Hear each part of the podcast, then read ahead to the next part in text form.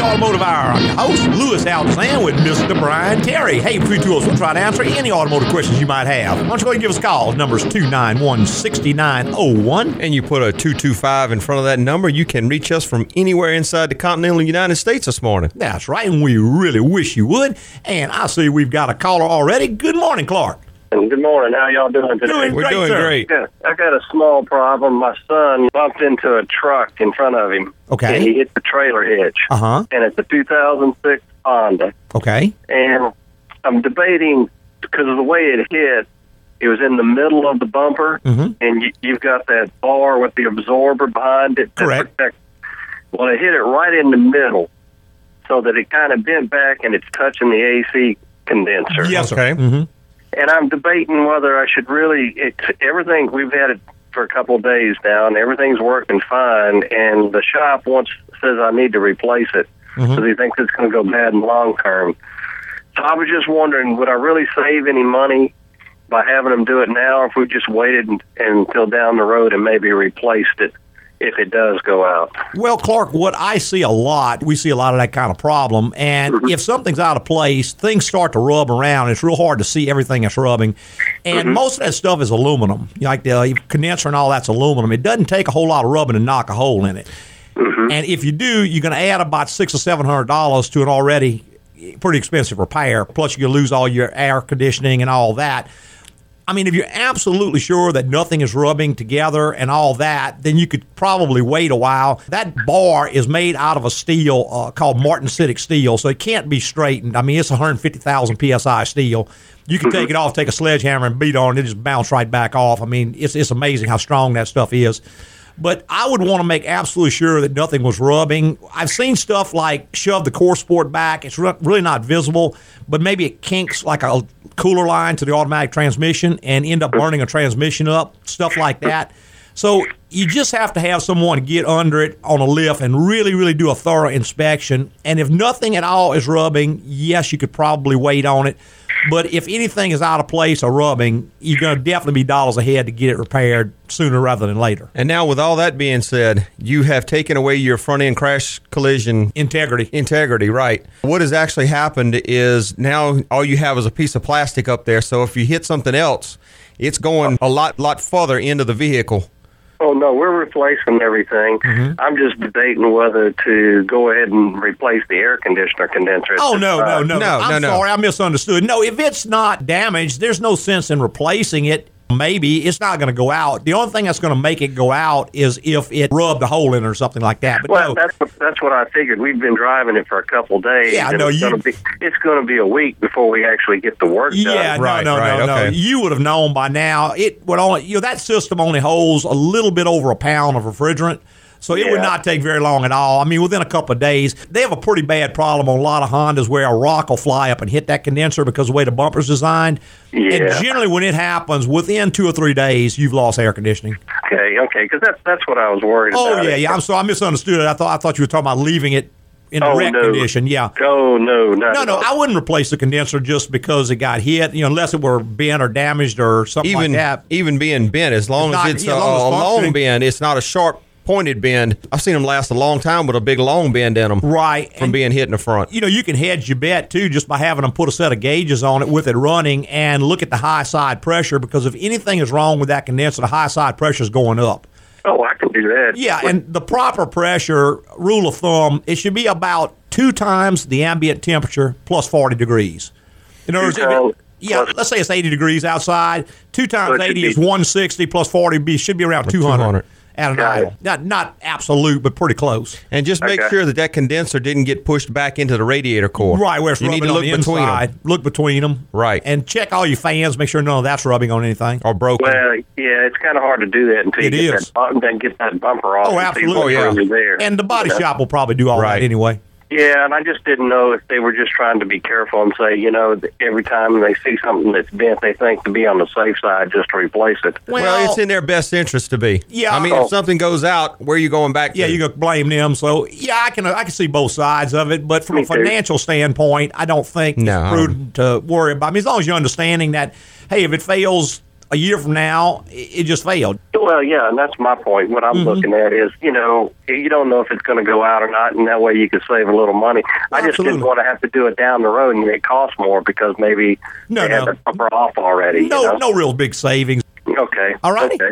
Appreciate it. Thank Hey, y'all very much. Mark, thanks for calling, man. Y'all having a good weekend. Thank you. Thank you, sir. Bye bye. 291 6901 is the number. If you want to be part of the Automotive Hour, we'd certainly love to have you. Why don't you go give us a call? Try to help you out and point you in the right direction, give you some free advice. That's it. And should you happen not to make the call in today, or you think of something after we go off the air today, or maybe even next week at midnight, you can always go to our website and get your questions answered that way. The address is agcoauto.com. That is A G C O A U T O dot com. There's a contact bar on each and every page. You just fill out the little form and send it in. It couldn't be much simpler than that. That's right. You go ahead and get it to me, and I will always get that back to you. If it happens to be during a weekday, I'm generally sitting at my computer, and I check that several times during the day. So normally within a couple hours, you're going to get an answer back. Right, and should you happen to have to send it, say at night after about eight thirty, it's going to be the next morning before you get an answer back. I'm sure. That's funny how when you get to be an old man, night becomes eight thirty. I remember when I didn't get up till eight thirty. I just started moving around good late. There you go. but yeah, if it comes in after that, I'll probably get to you in the morning 1st Uh-huh. thing. But yeah, I'd be generally- expecting it early. yeah, well, you get about five o'clock in the morning. when I get up. That's the other end of that. When you go to bed at eight thirty, you get up at five in the morning. There you go. Get up before daylight. That's right. I used to laugh at my dad for doing. I that. know. I did too. And my wife and I were sitting there this morning. We looked. It's, it's five o'clock, and we're both awake. Wow. What's wrong Must be with this time to thing? get up. Hey, 291 6901 is the number. If you want to be part of the automotive hour, we'd love to have you. And if you got a question about your car, go ahead and give us a call. We'll try to help you out. We're going to take a quick little break, and we'll be right back with more on the automotive hour. If you ever plan to motor west,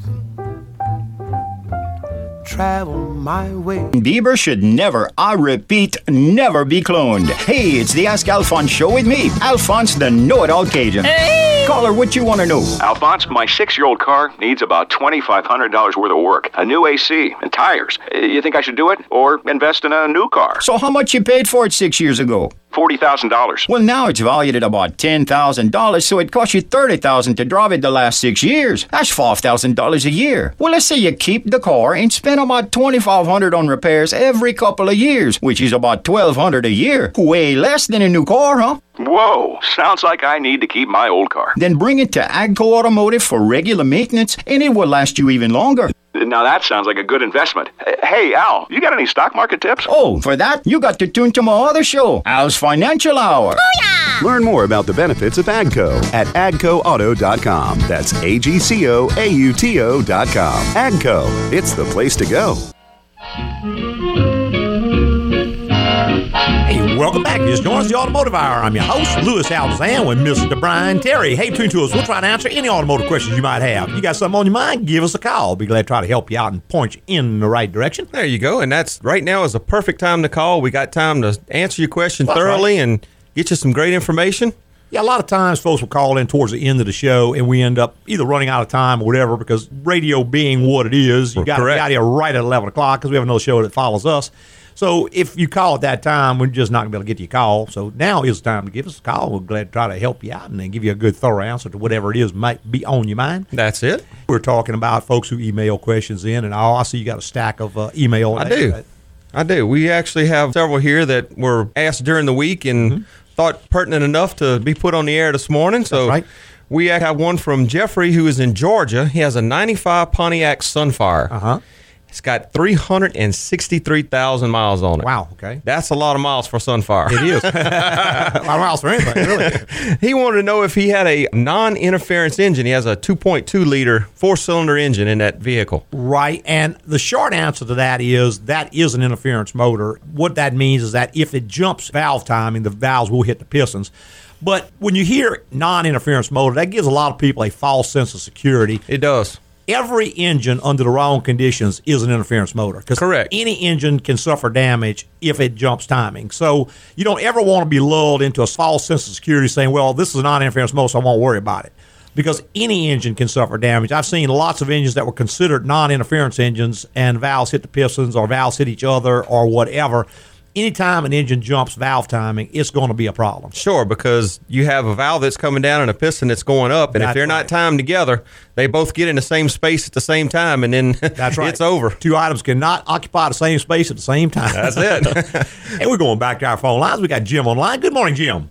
Morning. Good morning. Delighted to have y'all on the air and on the new station. Well, It's really thank you, great. sir. Thank you. We have, I'm 75 years old, and we have an Acura MDX that is now in its 27th month Okay. of life, and Mm-hmm. it has 12,000 miles on it. Okay, so low mileage. Yeah, so we don't, we're at a point where we don't drive a lot anymore. Yes, sir. A lot of But folks are I that way. remember it, when it gets three years old, which will be in a little while. Mm-hmm. I need to have that looked at, Donna, with because the battery's going to be going out. And Yes, sir. The belt's going to need changing, and the coolant as well. I would imagine. Yes, sir. There's several things that need to at least be reviewed at that mileage, Jim. The belt on that one is going to be E EPDM rubber, so it may still be okay. Those last up to six years a lot of times. But the coolant, I would say, definitely needs to be looked at. We could check the pH on it, check the reserve alkalinity and the specific gravity, and tell you if it's good or bad. But you don't want to push that because if it starts getting corrosive, you can have more problems down. Oh the road. yeah, I want it out of there when it gets. Yeah, I would. And again, you made a good point about the battery. Most batteries last around three years. I think the average across the United States is 38 months and slightly less in the South. So because it's so hot, so just to avoid a problem, particularly if you don't drive it every day, they tend to wear out faster under those conditions because they don't get charged quite as well. So I would probably have that out of there as well. Just do a good general inspection, check everything, and there's going to be a few But items. y'all you need take to do. care of it for us. so that Absolutely. we'll know to bring it back in and let y'all have another go at it. There you go. Well, I'd be glad to help you out with it. All righty. Thank y'all very much. All right, Jim, Thank thanks you. for calling, man. Bye bye. Bye bye.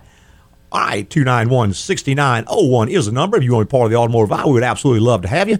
And we're going back to our line with Mike. Good morning, Mike. Hi, good morning, Lewis and Brian. Thank you very much uh, for taking my call. I have a question for you. I've got an 04 Grand Cherokee. Uh-huh. It's got about 92,000 miles on it, and I've got a rattle in the left front of the car when you hit bumps or small potholes, and I can't find it. I've, I've taken off the sway bar, greased up the bushings, put it back together, torqued it down, grabbed the wheel, you know, put it up in the air, moved it right to left, top to bottom, doesn't move. I'm just trying to figure out if you've heard of anything similar on those vehicles. If you have already taken the sway bar loose, more than likely you're going to may- maybe be into a shock issue.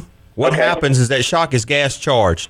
So it's trying to push outward. And if the hardware at the top has gone bad, it will be very difficult to see that without actually taking the hardware off. What happens is you have a stud sticking up there with a, a metal washer, a rubber cushion, it goes through the frame, then you have a rubber cushion, a metal washer, and then the nut that holds it all down Yep. tight. If those cushions go bad, it'll rattle and sound just like a sway bar. Right. All right, That's and it- the, that's the first thing I can think of off the top of my and head. so you can't tighten that nut anymore because there's also a steel sleeve that goes through that keeps you from over tightening them.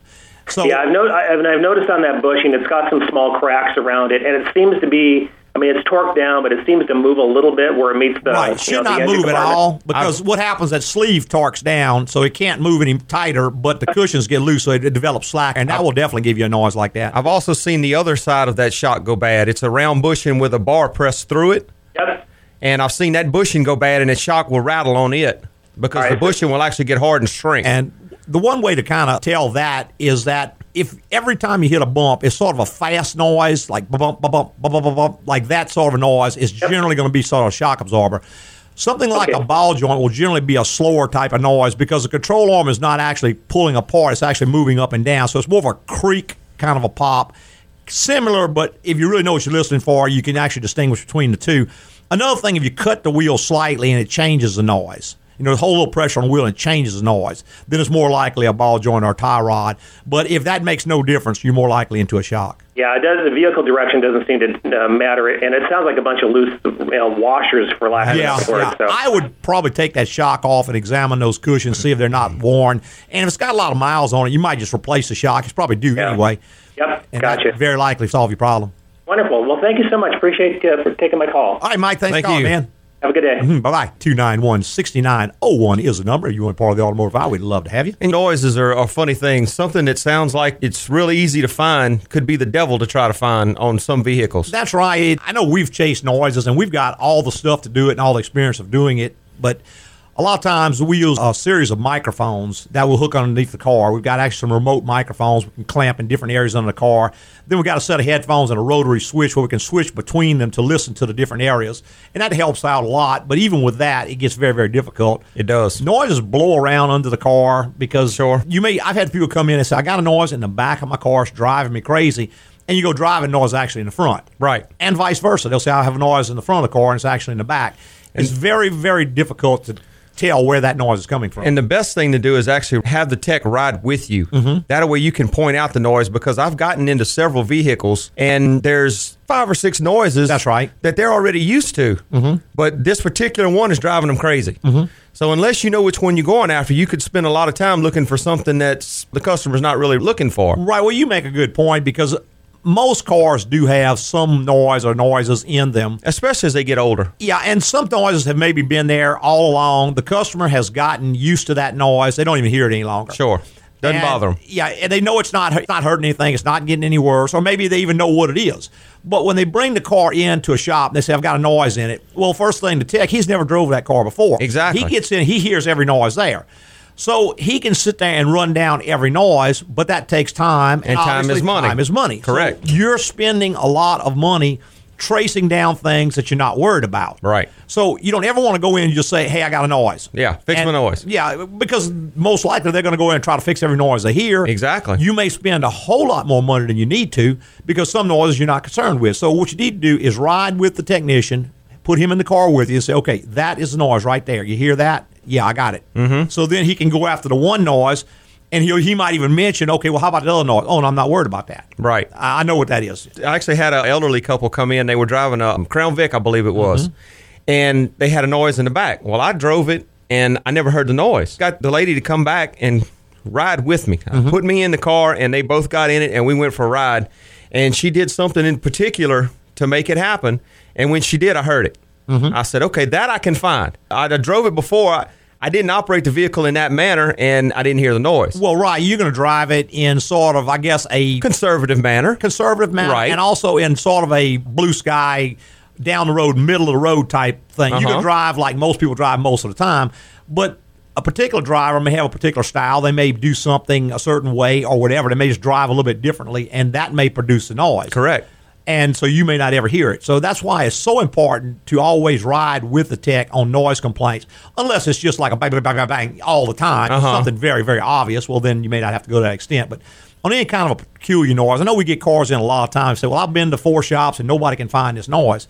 Well, no one's taking the time to get the customer to ride with the technician and point out the noise. Exactly. And that's why it's not getting found. So it's actually an office problem more than a shop problem. Sure. So you can actually change that and make things a whole lot better for yourself by just a little slight change of procedure. There you go. Hey, we'll go back to our lines with Jeremy. Good morning, Jeremy. Morning. Yes, Good morning. sir. Uh, yes, I have a question about a 05 Chevy Silverado. Okay. Um, I noticed an exhaust leak, and I believe it's on dr- the driver's side manifold. I'm I will bet you, Jeremy, it's probably the last bolt on the driver's side. It sure- The head's it missing. sure is. exactly. The bolt. The bolt's actually missing. yeah. Or the head is going to be just- gone. it broke the, it broke the head right off. and I does, was just right. trying to figure out what I should do about, like you know, what I could do to get it fixed. I tell you what, to fix it, what you have to do is remove the manifold, get the rest of the bolt out, and you have to replace the manifold because what happens, that manifold warps and it actually pops the head off that back bolt. Very, very common problem. Now, why it, it's always the back bolt on the left side, I don't know because all of them are about the same. And, but and I can tell you, it's not an easy bolt to get out. No. Because the firewall kind of curves around in front of it, and you've got to have a real short drill bit and a 90 degree drill to actually get in there and do any drilling if you have to. generally, it breaks off Sometimes- flush with the head, but Sometimes you can take and, and pick them, and they'll go ahead and back out if the threads aren't galled up. or if you're lucky, it may leave a little bit of bolt sticking out where you can, can grab, grab it with, it some with vice something. grips or something. But most time they break off flush with the head. And I've had people just go in and drill a bolt out, put the old manifold back, put a new bolt in it, and about a month, two months later, they It's got the broke same again. problem again. yep. Oh goodness, that's a pretty big job, I assume. huh? Fair, fairly big. It's probably about by the time you get the manifold off, drill the bolt out if it has to be drilled out. You may be about three hours in the shop. Shop rate is going to probably run ninety to hundred dollars an hour, so that gives you an idea of labor costs. And I'm not sure what that manifold costs. manifold's probably around $150. Don't quote me on that, but I think it's around that amount of money. But what'll happen is it'll start making noise if it's not now. So you'll think you got a valve ticking or something. It's all tick, tick, tick, tick, tick, And it's tick. usually only Exactly. cold in the morning. yeah, when it's cold, it'll do it. And it can actually throw an oxygen sensor code under extreme conditions.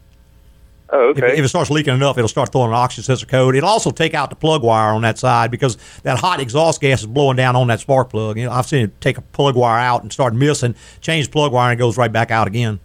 Okay. Well, I really appreciate the, the time and everything. All right. All right, look, do yourself a favor and check the other side too, because it's not as common, but I have seen it happen occasionally. The bolt will break on the other side also. Almost always that, that left side rear bolt, though. Yeah, it's It's just a Chevrolet thing, man. Yep. All right. Well, I really appreciate it. Thank y'all. All right, Jeffrey, thanks for calling, man. Bye bye. 291 6901 is the number if you want to part of the automotive hour. We would absolutely love to have you. that's kind of inherent in the design of the engine. I mean, it, it happens to ninety percent of them. Yeah, I don't know where that came from. They didn't have that trouble with the five sevens and uh, all the small block engines when they went out, came out with the four eight. when they redesigned it. Oh yeah, something in that design. I don't know if maybe the manifold's too light for the application or what is actually going on there. I don't know, but I know when it first started happening, we assumed, well, maybe this got some bad bolts or maybe somebody over torqued it or whatever. So we would change the bolt. And every time, almost within a month or two, they come back with the bolt broke again. Right. So then we start replacing the manifold and the bolt and have had no recurrences. That kind of leads toward a poorly designed or Yeah. under designed manifold. Right. And I think the replacement manifolds are actually a little better because once we replace them, we have not had that issue again. Uh-huh. And it could be the manifolds that are going to production are not cured, and there's they, they're rushing those, so that might be a green casting. right. And And, it's just flexing under the heating and cooling. could be the ones that are in replacement have been sitting on a shelf somewhere, or maybe they are a little more cured cast iron. Who knows what all? I don't know all the thermodynamics There you that go. into it. I just know what happens. Right. just the end result. That, that's right. So, but that's one of those weird things. Just kind of funny. A lot of times, folks will call with a certain kind of a problem, and, and right off the top of your head, you know what that is. Oh yeah, we've seen it. And that is what we call a pattern failure. Right. And most car types have inherent pattern failures, just certain things that happen to a lot of them. And generally, it's going to be around the same mileage where it occurs. Mm-hmm. There's one on also on the Chevrolet SUVs and pickup trucks where, say, you're driving along and all of a sudden the left side starts blowing hot, hot air, heater air. You got the air conditioning on, and the left side starts blowing heater air on. it Okay. gets very, very hot. The center vent's still blowing air conditioning, and the right side's still blowing air conditioning. Again, that's a pattern failure on the GM products, particularly on the SUVs. It can happen in the cars also, but not near as common. But there's what they call an actuator motor. Right. And the way the dual zone system is set up, there's two actuators that control doors that duct air either through the evaporator core to make it cold or through the heater core to make it hot. Which is the way it's always been. That's right.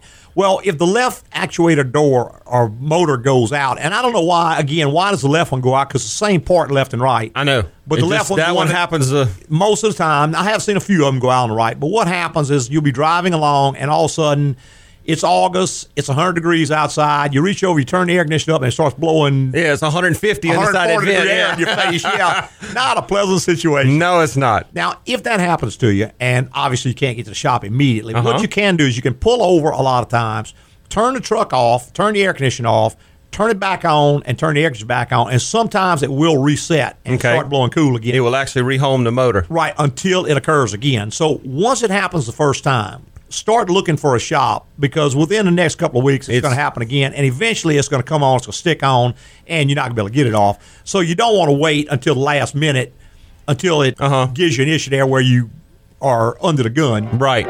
So anyway, that's another one of those little pattern failures. We could go on days for that. oh, that's right. Hey, we're going to take another quick little break and be right back with more on the Automotive Hour. And that's why you never put a dead or live octopus in the microwave. Hey, it's the Ask Alphonse show with me, Alphonse the Know It All Cajun. Hey!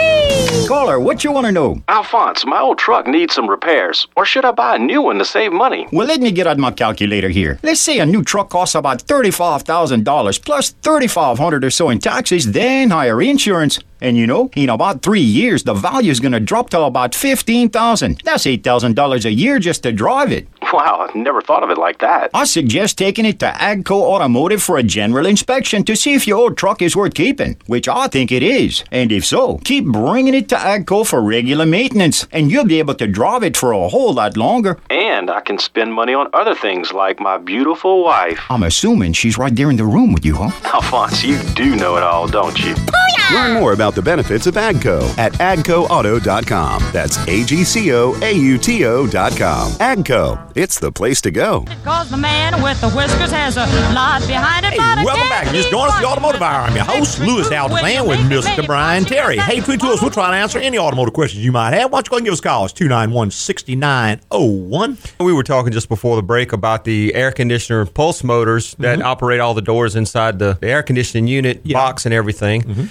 And that has come a long way. And when vehicles first started coming out, there was actually a heater box, right, with no air conditioning in it, and you had a little valve. You had to reach over, and you had to pull over. You had to reach over on the passenger side and move this valve to get heat. Well, it progressed into a cable-operated door later on, which you had the driver had control, didn't have to pull over anything to adjust the controls. And as the, the cables kind of phased themselves out, they you started using engine vacuum. Well, they wanted something that was a little easier to move, a little smoother feel, give a little more quality feel to the driver. and they had the engine vacuum there already. That's right. They had been using vacuum motors for ages. Mm-hmm. The old one that comes to mind is the old 55 Chevrolets had a vacuum operated windshield wipers Yep, on them. That's right. So they they had had the technology.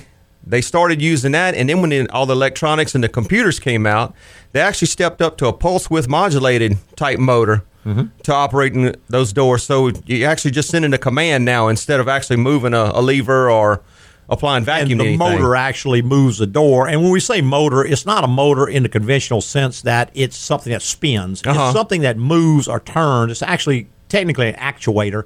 And those operate not on 12 volts like most things we think about. Right. They actually operate on 5 volt pulses. And the way that works, I believe, is that zero volts will put it in the center of its travel. Okay. Five volts will move it to one extreme, and then negative five volts, reverse polarity, will move it to the, To the other, other extreme. extreme. And generally, once it's put into a position, it will remain in that position until it receives a pulse to move back the other way. And what it does, as it starts to remove pulse, as it starts to receive pulses, it starts to move a little bit of time incrementally. So it will pulse it until it gets the temperature that it wants, and then it'll stop and then it watches it. And if the temperature starts to warm up too much, it pulses it back the other way a little bit. If it gets too cool, it pulses it back the other way. But the point is, this is not something you can go in with a voltmeter and check because No. it's not like a 12 volt on off type setup. No, it's that- a square wave going to a motor that encodes it, moves a pulse, and a can, it works on counts. And there's a rheostat inside the little actuator that reports back what position it's in. So the computer knows where the door is at. It knows what it's commanding. It knows where it's at. Now, if those two don't agree with each other, that's what happens. If something malfunctions, then it may freeze up and it can't send a signal. So it's going to stay wherever it is, or it's going to move to one extreme or the other. Right, and usually the the far extreme is usually a default setting. Right. So you don't you lose visual of the windshield. Correct. Most cars with the HVA system, when they default, they're going to default to defrost if it loses the mode because defrost is sort of a safety issue. So that's why, if you ever notice on the old vacuum systems, when you would break a vacuum line or something, It would always blow out the windshield and Right. on the floor. That's right. Or maybe you were going up the bridge and you would accelerate heavily and it would start blowing at the windshield. Uh huh. That's because the engine vacuum dropped down. The tank that stored vacuum is no longer connected. So as soon as you load the engine, drop the engine vacuum, it defaults to defrost. Correct. Same thing with this. Heat is probably more critical than cooling because although hot air is going to aggravate the devil out of you, it's probably not going to kill you. Right. But in a sub zero part of the country with children in the car, you may actually start having fatalities if you cut the engine heat off. Well, Oh, yeah. But You, you can't have human beings living in a or riding around in a car that's 30 degrees below zero if you live in Montana somewhere. Right. So they generally going to default to heat because it's just a safety type issue when it becomes confused. And of course, down south, we just have to put up with it. Well, that's right. Well, you know, ain't nobody worried about those rednecks. That's it. hey, give us a call. It's 291 6901. And, you know, just for folks who maybe are new to the show, maybe this is the first time they've heard it or they haven't, on the other station we were on, of course, we've been on there 23 years. Right. Everybody knew exactly what we were all about. But this program is about questions and answers. You call us with problems you're having with your car, questions you might have about your car. It doesn't have to be a mechanical problem. If you're wondering what kind of car you should buy, right, or something automotive related, Oh. or anything to do with a car, or truck, or a vehicle of any sort, we'd be very happy to get That's you a right. unbiased answer. That's right. I'd be glad to try to help you out and talk to you about it, point you in the right direction on it. My experience, of course, I've been a ASE master tech, and I've also been a shop owner. I own Agco Automotive for 40 years now. And Brian, you've been with us for a number of years. Way, I've been there since 91. Yeah, way over 20 years. And you were doing it for other folks before that. So Right. between two of us, we've got several, several, several years experience. And there's probably not too many questions you're going to have that we can't answer. If I don't know, then I'll look it up and call you back. it's going to have to be a specific answer. You know, what kind of fuel pressure does the Chevy truck run? That's right. That we may not know, but yeah, but you can just give us a call, and you know, always glad to help you out. Of course, we also operate a website, agnoauto.com. Great It's a website. Uh, Free website with tons of information. Pretty much recaps everything we talk about on the radio show. and a lot more. I think you'll get tired of, of reading questions and answers and articles before you have the Before you whole run site out of stuff covered. to read, that's for doggone sure. But yeah, you can go on there, and anytime you have a question during the week, of course, we're not on the air. I ask that you don't call me at the shop Uh-huh. because I have a pile of technicians giving me work orders all day. I've got a pile of customers. We generally operate about 30 customers a day. Right. And that takes 100% of my time trying to serve the people who are paying my salary, which Uh-huh. are the customers that are in the shop right now. So if you have a general question, what you can do is either send me an email, be glad to get you an answer back, or wait till Saturday morning, give me a call, and I'll be glad to talk to you about it. But I can't just stop and come to the phone. I, not that I'm rude or that I don't want to talk to you. It's just not the point. It's just the folks who are coming in the shop and having repair done are paying my salary. So 100% of my time has to go to them. And I can't stop and tell, look, hold on, I got a guy here who wants to know, yeah, yeah, yeah. Right. So- that's that's why we have the website set up. That's right. It's an excellent way to get a hold to us, and Lewis will answer your question, get it back to you within 24 hours.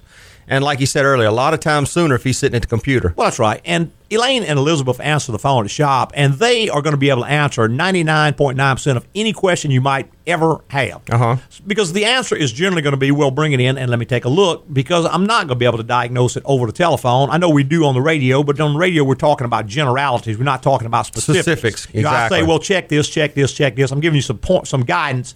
But when you bring in the car in, I have to tell you exactly because whatever I tell you when you bring your car into me, you're going to expect that to fix that problem, and rightly so. Sure. So that rises to a whole different level of diagnostic thing, and I have to see the car to actually do that. So that's why we ask, bring the car in. We'll take a look at it. We will give you an exact price before we do anything, and then we will guarantee you that that is going to fix the problem. It's Right. going to be the price we told you, and it's going to fix the problem. And we charge in one tenth increments. Yeah, one tenth So- of an hour increments for everything we do. So our shop rate is ninety dollars an hour, which is pretty competitive in the Baton Rouge Uh-huh. market. But we don't automatically charge you for an hour's time. No, if, If we you- spend a half an hour, it's 45 well, correct. I mean, if you spend ten minutes, it's going to be around nine dollars. If Right. you spend an hour, it's ninety dollars. But we don't charge an hour. We charge in one tenth of an hour increments.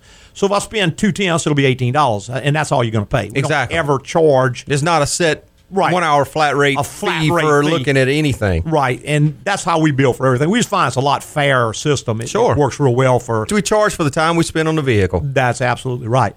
Let's go back to our phone lines. We got Elizabeth on the line. Good morning, Elizabeth. Hey, good morning. Good morning. Ma'am. Wanted to congratulate you guys on y'all's change Well, thank you. to the new station. Well, we sure appreciate it. My windshield wiper, the fluid Uh-huh. doesn't come out when I push it, Okay. Uh-huh. and, and the thing is full. I know it's full. Okay. Can you hear a little motor, a little something running when you Yes. push the button? Yes. Okay. More than likely, the electrical side of that system is operating like it's supposed to. If you push the button, you hear the motor run, then you know, all the power in the ground, everything's working. Now, there's also a tube that takes the water from the reservoir, runs it around the body, and actually sprays it out the windshield or the wiper blade arm, whichever application applies here. And what happens is if you use regular tap city tap water and don't put a, uh windshield washer type fluid Or into Oh, worse, it, if anybody puts a detergent, a detergent or dishwasher something, did. Yeah. Don't use that? No, no, that can actually clog the system up, and the pump motor will start building pressure and blow the hose off. So you push the button, and it is actually coming out, but it's just coming out underneath the car where you can't see it. it'll actually stop the little hoses up and the little ports for where the water sprays out on the windshield Mm-hmm. are very very small, so it doesn't take a whole lot to stop those up. Okay. Need to get it in and have it looked at and see what is actually going on. A lot of times you can take and clean that system out with a, a regular quality windshield washer fluid over a period of time. It will eat that bacteria, bacteria and or everything soap, else scum, away. or whatever's in there. But you can actually take a air hose and a little bit of compressed air and blow it backwards and blow that stuff out when the hose is off the pump. You can Okay. actually blow some of that trash back out of the hose and then hook it all back up, see how it works. You may have to do it several times or that in combination with the washer fluid. Right. We'll actually clean it out and get it to start working. Buy the again. regular washer fluid to Right, prevent they're actually doing- blue, or I think it's they've got an orange out now. Yeah, that will actually prevent that kind of a problem. And one thing you might just try is push the button and hold it just a little bit longer. Park on a driveway that's nice and dry and see if you get a puddle of water under the car when you do that. If so, it's most likely one of the hoses is blown off. Okay. All righty. All right. Do you have time for one more question? You bet. Okay. I have a it's a 07 Kia, and the TPMS light it comes on, and it'll go off. Like after I drive for a few miles, it'll go back off, Mm-hmm. and sometimes it comes on while I'm sit, just sitting. Mm-hmm. Kind of goes. The most common thing would be that there is actually a low tire on the car, but if all the tires are full and they are at the proper pressure, and when I say proper, it can't be over the maximum and it can't be under the minimum. Either way, we'll set the light. But if all that is good, the most likely thing, one of the transmitters has probably died. And being an 07 model is seven years old now. Those little batteries in those transmitters do have a life. And those batteries are not replaceable without a transmitter. They're Right. actually built into the transmitter itself. Oh, so wow. you have to change the transmitter to change the battery. Yeah, we can go in with a scan tool and see which one is not transmitting because there's four of them on that car. Some of your Toyotas have five, but that one has four. You can see which one's not transmitting and you can trace it down and then you can replace the transmitter.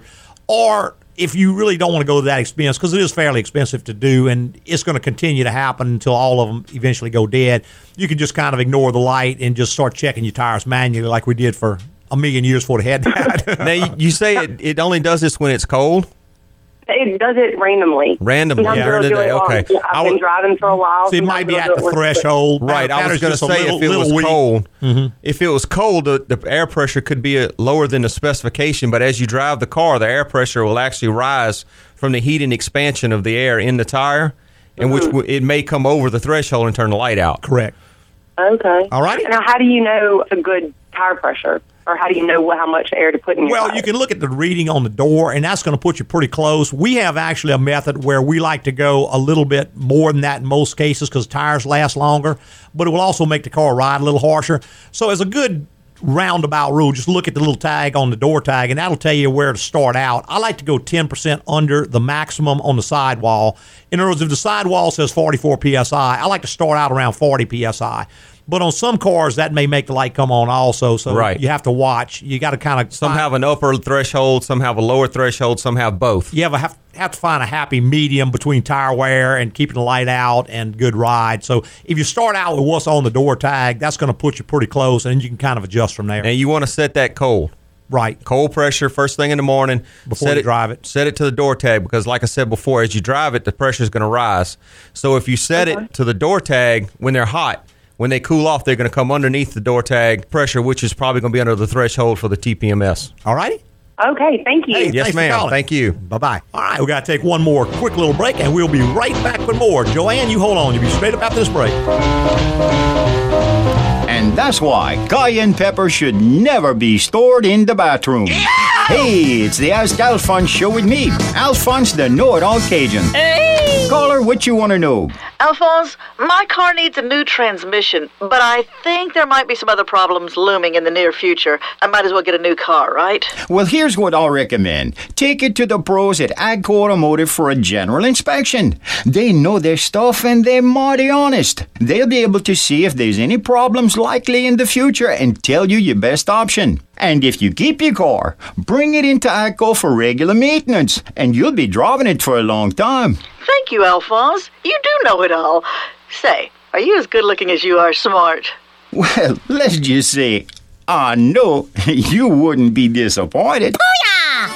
Learn more about the benefits of AGCO at agcoauto.com. That's A G C O A U T O.com. AGCO, it's the place to go.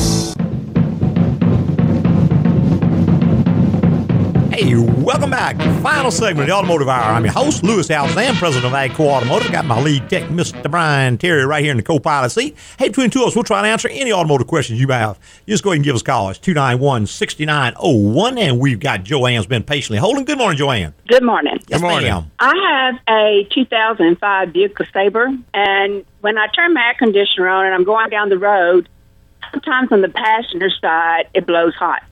Okay, that's probably pretty much what we were talking about before, Joanne, with the actuators. There's a bunch of little stepper motors under the dash that control not only the total temperature, but the temperature from side to side or the balance. And if that stepper motor hangs up or malfunctions, it's going to blow hot on one side or hotter on one side than the other. So that is most likely going to be the cause it is possible that the control head, which is the actual computer that runs it and all, can malfunction and cause that, but that's not as likely. Generally, what it will do will actually store a code. You know how when the check engine light comes on, it stores a code? When the little light comes on on the dash that you can see? Right. It does the same thing in this, except it just doesn't turn a light on because it's in the body control module instead of the power control module. So what we do is we go in with a GM scan tool, we go into the body control module, and we can retrieve the codes. And it'll say something like right temperature actuator out of range or something like that. Then you have to go in. You can actually command it to move. You can watch the steps on it and all that, and you can determine if it's bad or not, or if it's the command going to it. So it's not too too hard to diagnose. Now, some of those are fairly easy to change, maybe an hour or so labor to get in there and get to it. Some of them are real bare. You have to almost take the dash out to get to them. If I remember right on the Buick, it's not too bad to change that one. So it would just be a matter of testing it, seeing which one is causing the problem, and then go ahead and replace the actuator or the control head, whichever the problem is. Well, should I wait till it goes out totally on that side, or Well, it just depends. I mean, if you if it's happening very infrequently right now and your money's a little tight, you can wait because generally it will keep doing that for a while and inevitably it will fail totally.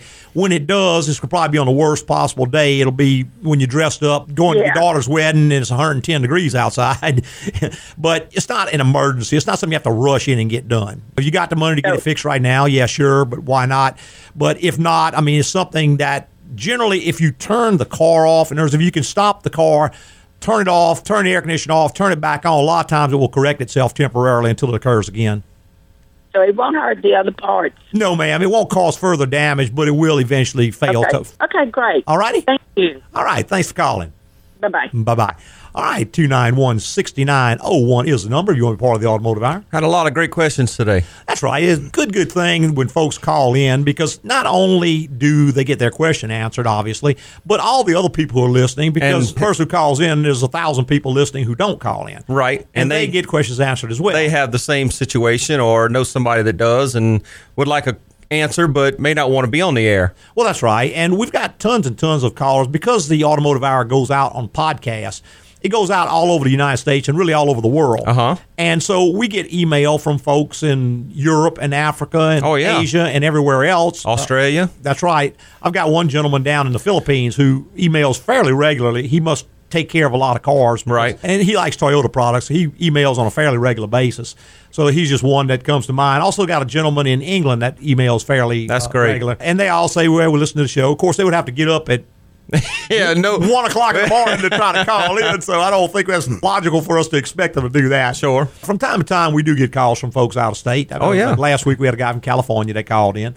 So we do appreciate those as well. You we do. Got to do the math and figure out when we come on. Friend of Your- time your zones out. There you go. Uh, of course, a podcast is not a live feed, but it's a recording of this feed. And sure. The advantage to that is, of course, all the commercials have been edited out. so you get pure 100% Automotive hour. There you go. and we really appreciate all the people who listened on that. Oh, we do. Uh, it goes out over iTunes. It goes out over Stitcher. It goes out Podbean and podcast. Most of your popular podcast services. That's right. And one thing that we always appreciate is if you look on most of those, you can go in and give us a rating, a written rating. Uh-huh. And if you enjoy the show, we'd appreciate if you go in and give us a written rating. Right, that actually moves us up in the ranks where more people can hear us and find us easier. Well, whenever you go to any type of a service like iTunes or Stitch or anything, when you just type in, say, the word automotive or auto repair, it's going to bring up a bunch of choices. Right. And the guys who are at the top of those lists are the ones who have the most positive comments, most co- positive feedback. So the more feedback we get, the more it moves us up in the rankings. So the more people will see us because if we're number 250 on the list, exactly. a lot of people aren't going to scroll down that far. Right, they're not actually looking. So that's one reason we're always asking folks to give us ratings and rankings if you do like the show. And of course, it makes our day. It lets us know that we're doing a good job. There you go. Since we don't actually get paid to do that, we're kind of doing it for the kudos. There you go. but yeah, we always appreciate that. And just go on there. And if you go to my website, you can also, there's links. So if you don't know exactly how to get to Stitcher or how to get to iTunes, You can link it from our yeah, website, which go on is there and click on it, and it'll actually take you to us. agcoauto.com. A G C O A U T O.com. Easy way to remember that's take the acronyms Altazan's Garage Company. That's right. And that'll get you right straight to us. While you're on there, look at the detailed topics. Lots of those. Those will cover a topic in in depth. In depth. I got one that I'm putting together right now. Should come on next week, and it's about the transmission problem they're having with Nissan. That is going to be a great article. Yeah, a the- lot of people that own those vehicles should read that article. The Frontier, the Xterra, and the Pathfinder, Pathfinder, yeah, yeah. all having a real trouble with transmissions going out. So Right, and this article goes into in depth about what's go- actually going on with them. right, that and how to actually prevent it. Correct. So, hey, we're just totally out of time. We're going to go ahead and back on out of here. I'd like to thank all our podcasters for listening this week and every week. And tell your friends and get some more people listening to That's us. right. Hey, preceding was opinion based on our experience in the automotive industry. Have a great weekend.